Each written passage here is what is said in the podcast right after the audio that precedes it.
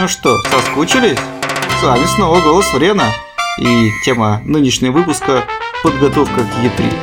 Вернее, инсайды о Е3 2015. Хотя, на самом деле-то я вас обманываю. Ну, я обманул вас в прошлый раз, когда сказал, что Голос Врена будет выходить один-два раза в неделю.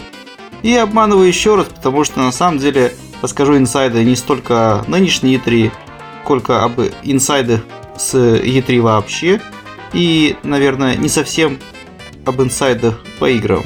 То есть это не те инсайды, которых вы ждете. С другой стороны, геймеры очень любят обсуждать работу игровых журналистов, поэтому мне кажется, что полезно немножко рассказать вам о том, как э, игражуры, в частности российские игражуры, ездят на E3, что они там делают, а что они там э, не делают. Начну с того, что E3, хоть и супериндустриальная выставка, попасть на нее стоит много денег, если ты работаешь в индустрии. Для журналистов она не стоит ничего, и в принципе довольно просто попасть на выставку под видом журналиста. Время от времени, например, к нам обращаются разные странные компании и говорят, Константин, а вы можете зарегистрировать нашего сотрудника на выставку, ну, так, чтобы никто не догадался, что он от компании Рога копыта онлайн, что он якобы от IGN или якобы от страны игр. Причем человек, скорее всего, не хочет воспользоваться добрым именем нашего издания для того, чтобы с кем-то там встретиться, провести переговоры. Нет, просто, просто банально жалко денег. Заплатить денег за билет. Я не помню, сколько это стоит, 500 долларов или 1000, но в любом случае это ну, приличные деньги для маленькой компании. Но мы обычно все-таки отказываем в таких просьбах, потому что, ну, ну, смешно. Если нет денег на то, чтобы зарегистрироваться на E3 как игровой разработчик, то, наверное, и игры, ну, не очень хорошие. Причем нам взамен обычно предлагают то, что человек сделает э, фоторепортаж с E3 для нас бесплатно. Но, как все понимают, на самом деле это фоторепортаж с выставки не то чтобы очень важная штука, потому что фоточек и так миллион в интернете. Плюс э, мы и так сами сделаем фоточки, потому что на выставке мы будем. Ну и как бы зачем? С другой стороны, есть наивные российские блогеры, которые, ну, настоящие журналисты, но почему-то думают, что зарегистрироваться на E3 или Gamescom это очень сложно. Это прямо вот, вот вообще. И я знаю людей, которые могли бы, например, поехать на Gamescom, ну или E3 могли бы поехать, но не поехали просто потому, что боялись, что их туда не пустят, как прессу. Хотя на самом деле, ну, обращаешься просто в более крупные издания, оно тебя регистрирует от себя, в обмен получает там какие-то тексты, ну, то есть нормальная журналистская работа, когда, ну, фрилансер некий э, через более крупные издания попадает на выставку в обмен на какие-то материалы для этого издания. Это честно, справедливо, мы так делаем. То есть два-три раза мы регистрировали именно наших фрилансеров, э, которые не являются штатными сотрудниками там, страны игр или IGN, на E3, и они потом делали нам классные репортажи, которые в том числе вот читатели страны игр могли оценить.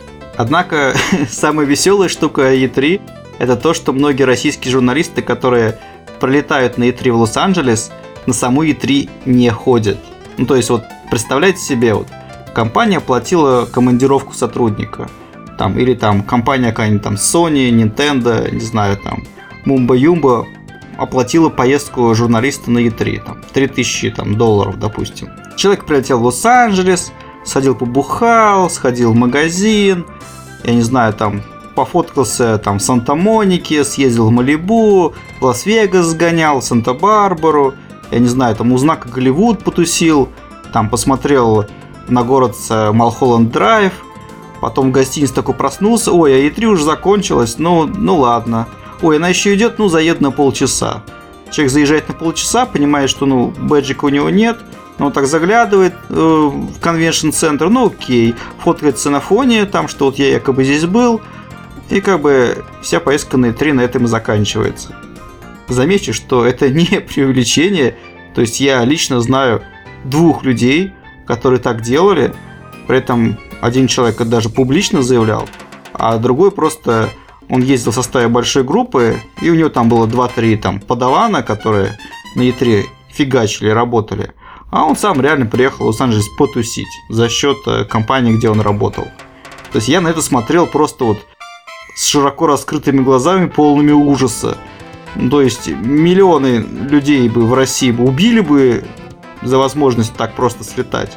Многие журналисты тоже, ну, мечтали бы слетать на E3, это классная вещь там для саморазвития, не знаю, там для себя как для геймера, как для профессионала, там, да все что угодно еще. То есть, ну, если тебе нечего делать на E3, ну зачем сюда лететь-то, ну елки-палки. Ну, зарабатываешь нормально, но можно оплатить билет в Лос-Анджелес и тусить в Калифорнии там хоть две недели как хочешь. Зачем вот пользоваться тем, что тебя могут позвать и отвезти бесплатно? Ну, это очень нечестно, это просто вот полная жесть. Не так никогда делать.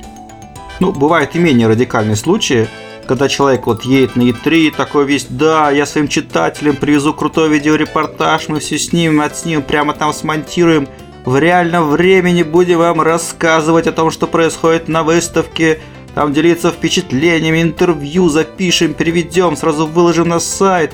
Такой мегапроект, прямо такой тизер, все это прямо можно на сайт выложить, а потом там обещать, что да, вот будет тогда-то, тогда-то, тогда-то. Потом люди приезжают на E3 такие, о, сколько работы, ну мы отсняли материал, ну потом смонтируем, ну завтра, ну некогда, ой, интернет не работает, ой, там ладно.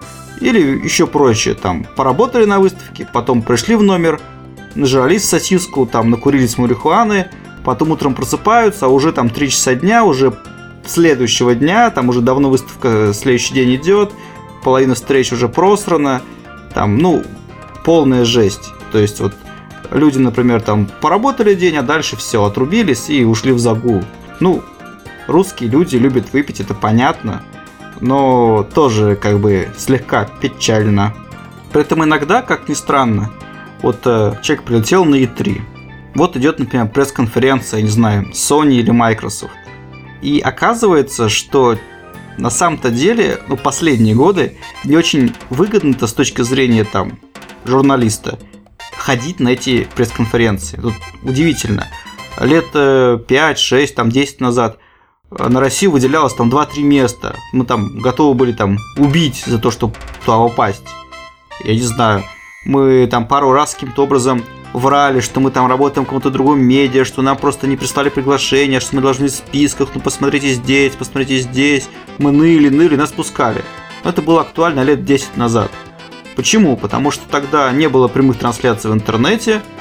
А тогда после конференции выходили только очень сжатые какие-то там публикации там на IGN GameSpot, и реально тот, кто был на самой конференции и записывал там каждое слово, обладал довольно крутой информацией. Более того, мы потом эти э, пресс-конференции записывали на видео, э, тратили там кучу денег на их там перевод на русский, выкладывали на диски. Многие люди даже покупали там страну игр, именно этот номер, именно ради E3, ради там трех пресс-конференций, которые там занимали весь диск. Но зато это было прямо такой крутой контент, там дорогой, на который мы там бюджет увеличивали там тысяч на 100 или на 200, вот только чтобы это все сделать. Вот. Но последние годы э, гораздо проще вести репортаж с конференции, находясь вот в отеле и смотря прямую трансляцию. Почему? Потому что э, на самой пресс-конференции очень плохой интернет. Wi-Fi он вообще сразу забит бесполезно. Если интернет 3G, он тоже весь глючит, потому что ну там в одном месте находится не знаю, там несколько тысяч человек, и все пытаются выйти в интернет. И в итоге получается так, что ты сидишь на конференции, да, конечно, да, клево. Это вот разница между трансляцией и конференцией живем, это то же самое, как разница между футбольным матчем на стадионе футбольным матчем дома, там, на уютном диване с пивом. На стадионе ты чувствуешь атмосферу, вот всю эту энергетику, там, волны, я не знаю, там, ты ближе видишь людей, которые выступают, ну, есть место хорошее ты можешь там послушать, что другие говорят, там что-нибудь крикнуть, там, не знаю, похлопать. Это реально очень круто. Но потом такой выходишь с этой пресс-конференции и такой, ну ладно, а что же там чувак сказал, я вот точно не помню. Нужно уточнить. А в это время твои друзья, которые смотрели все это в прямом эфире, они уже сами давно все уточнили, переспросили. Более того, многие пресс-релизы, которые выходят одновременно с пресс-конференцией, они ну, дают какую-то дополнительную информацию. А если я сижу на пресс-конференции, то я этого ничего не вижу. И я просто вот возвращаюсь в отель, мне люди говорят о каких-то анонсах, каких-то фактах, а я даже о них не слышал, потому что вот они прочитали пресс-релиз, а я еще нет. И это, ну, обидно. Поэтому, ну, как бы да, на самом деле иногда на E3 выгоднее просто забить на пресс-конференцию, сидеть в отеле, ну, если некому вот работать именно из дома, из России. Если есть люди, которые херачат все это прямо на сайт сразу, сами, ну, то да, конечно, ты идешь, получаешь там заряд атмосферы, и потом уже спокойненько вечером пишешь большой материал. Но вот, да, надо понимать, что те, кто вот смотрят конференции в интернете, они находятся в более выгодном положении в плане вот получаемой информации. Еще один забавный факт E3 это то, что, ну, во-первых, где-то треть всех э, назначенных встреч обычно срывается. Ну, то есть ты приходишь на какой-нибудь там стенд Warner Brothers и говоришь, здрасте, я там Вася из там IGN. А мне говорят, а мы не знаем никакого Васи, никакого IGN, вас нет в списках.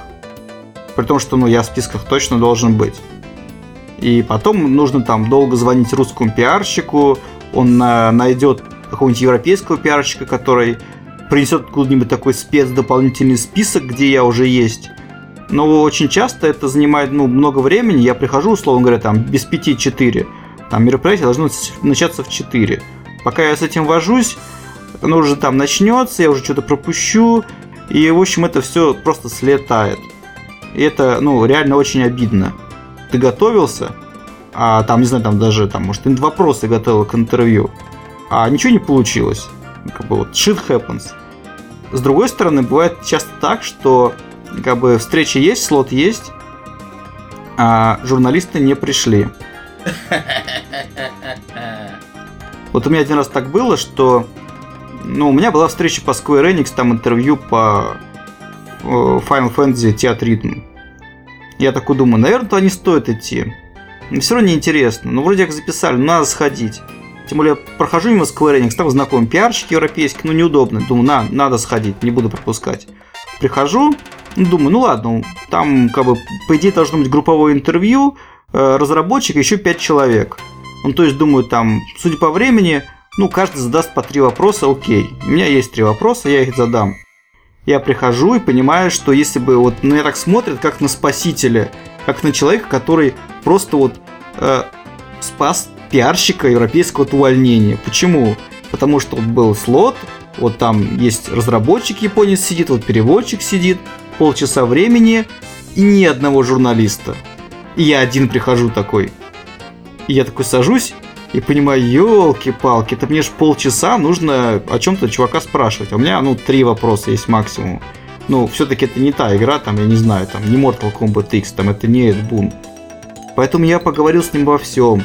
О том, что вот собираются ли они выпускать игру для Виты, а как вот они каждого персонажа дизайнили, как это все соотносится с оригинальным дизайном – Тут он давал какое разрешение. Ну, короче, это было вот реально. Человек отвечает на вопрос, я придумаю уже следующий, причем вот прямо вот из пальца высасываю, именно спасаю положение. Потому что на самом деле это интервью, ну, особо никому не нужно, но просто нужно соблюсти приличие. Вот. И то у меня хватило в итоге не на полчаса, а на 25 минут, но это хотя бы было нормально. И кто во всем этом виноват? Те еще четыре журналиста, которые ну, не явились, не пришли, забили. Вот. И в итоге э, если бы все не пришли, то это был бы тотальный fail, то есть вот, ну, ценное время человека, вот разработчика, вот, пиарщика, всех этих, тех всех людей, кто устроил презентацию, все просто бы пропало из-за журналистов. Еще бывает так, что журналисты, ну, не очень хорошо разбираются а, в теме игры, по которой он берет интервью или там презентацию, которую он смотрит. Почему? Ну, потому что, ну, понятно почему. Обычно одно издание отправляет одного-двух человек. Они, естественно, не могут разбираться во всех жанрах. А вот я, например, ну, стараюсь, в принципе, не ходить на презентации спортивных игр, там, FIFA, PES. Ну, иногда только на них упадаю, если мне их дают в нагрузку. Ну, типа, что не пойдешь на презентацию спортивной игры, тогда мы тебя не пустим на презентацию другой игры, которая очень важная. Ну и приходится еще и спортивную игру смотреть. Но anyway, я все равно смотрю, ничего не пишу, но просто соблюдаю тоже приличие.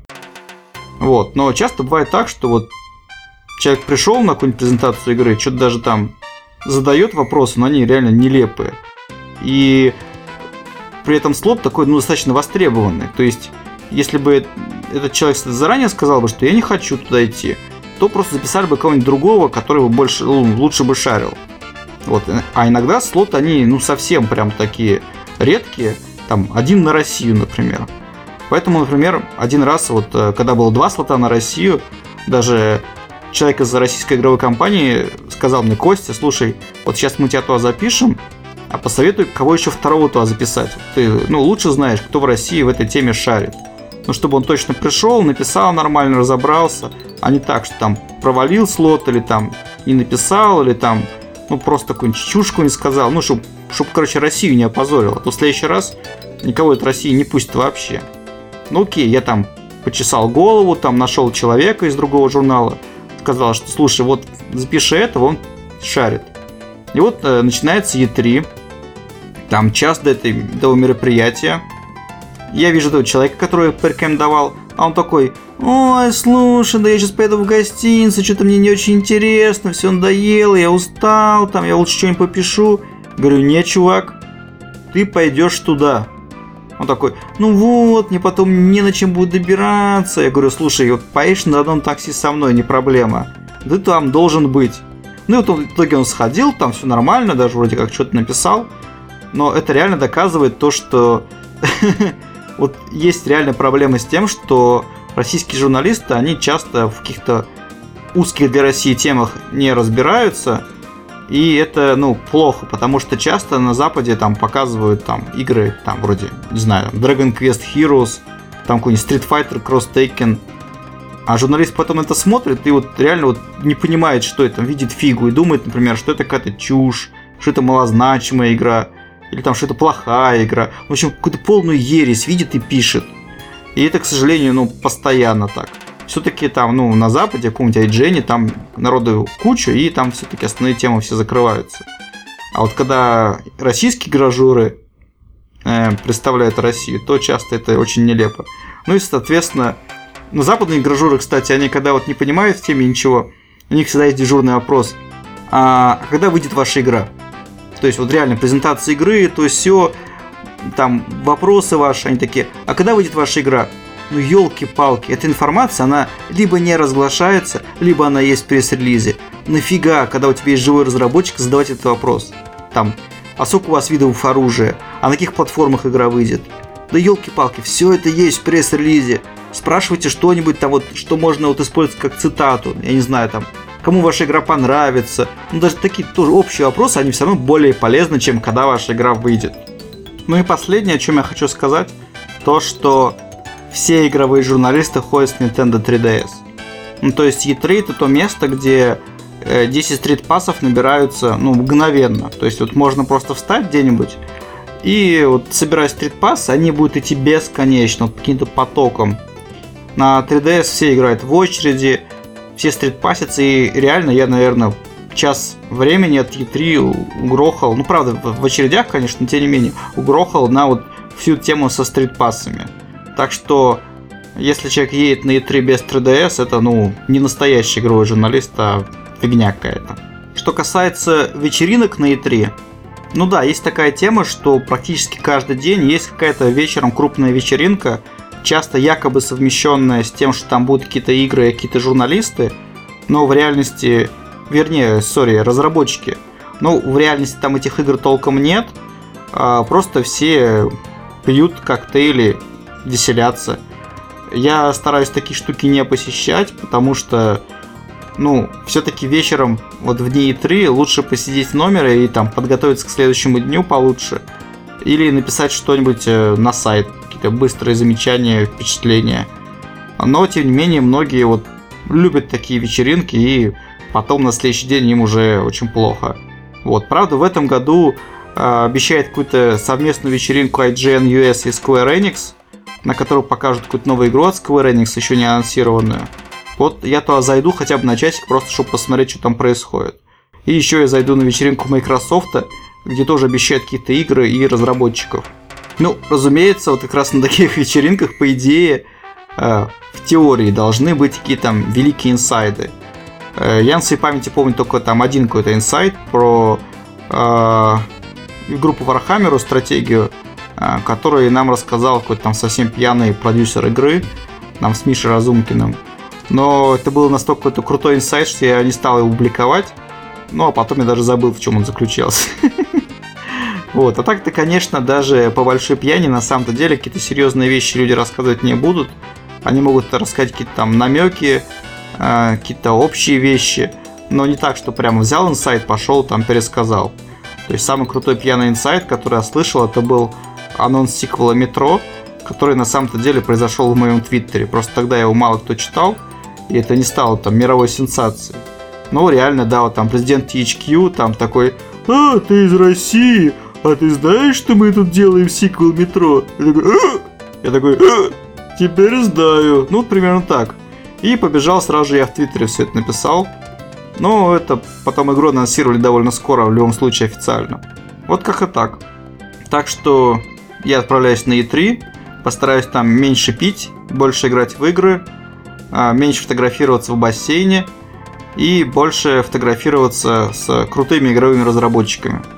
Вот как-то так. Я вылетаю в пятницу, э, вылетаю обратно тоже в пятницу. Посещу, постараюсь посетить все пресс-конференции, хотя я и сказал, что это не очень важно. Но, как вот я и сказал, это как вот пройти на футбольный стадион. А мне очень важно чувствовать, как вот живет игровая индустрия, как она выглядит, вот посмотреть в глаза всем этим людям. Поэтому на пресс-конференции я все-таки приду. И у меня, как обычно, куча встреч, куча интервью по всяким самым разным играм. Причем практически от каждой компании есть хотя бы одна неанонсированная игра, которая до сих пор еще не анонсирована. То есть у меня там записано интервью по неанонсированной игре, э, э, которая понравится фанатам японщины. Я такой, окей. Или там неанонсированная игра Б. Я такой, ну раз это неанонсированная игра Б, наверное, есть еще неанонсированная игра А. То есть у этой компании есть две неанонсированные игры, как минимум. Ну вот примерно такие на самом деле инсайды есть и у меня, и у большинства игровых журналистов. То есть, конечно, какие-то инсайды у меня бывают еще по линии IGN, э, потому что, ну, если IGN, например, говорит, что, чуваки, там, в следующий вторник у нас будет там такой-то материал по такой-то игре. Я такой, окей. Значит, значит, эта игра, она вот будет показана и 3 будет анонсирована. Окей, круто. Но если у IGN нет запланированных материалов заранее, то, соответственно, IGN и не рассказывает мне некие там инсайды. Вот. Ну, может быть, какие-то инсайды еще мне расскажут на как раз вечеринке IGN, которая будет на выходных еще там до E3. Просто там будем общаться с коллегами из IGN US и там всех остальных IGN и обсуждать игры, E3, там, не знаю, что угодно еще. Там, возможно, будут какие-то еще эксклюзива, инсайды. Но я добропорядочный журналист, я все равно вам ничего инсайдерского не расскажу, если это будет под эмбарго. Ну, пьяное болтовня не считается. Вот, но все остальное, конечно, что мне расскажут там коллеги с IGN или расскажут там игровой компании под эмбарго, я это вам расскажу только тогда, когда об этом можно будет рассказывать, потому что ну, индустрия так работает, так лучше всем. И если я бы сливал вам информацию, то потом мне бы никто бы эту информацию бы не рассказывал. Вот так. Так что, да, я вас обманул насчет того, что в этом подкасте будут инсайды E3 2015. Но я надеюсь, что вы узнали немножко больше о том, как работают игровые журналисты на E3, особенно российские игровые журналисты, особенно российские игровые журналисты-наркоманы, которых, правда, сейчас стало меньше, но они все равно есть. Вот, и на этой э, ноте, да, кстати, наркотики это плохо, не употреблять их. На этой ноте я с вами прощаюсь. Э, всем пока-пока. С вами был Голос Врена.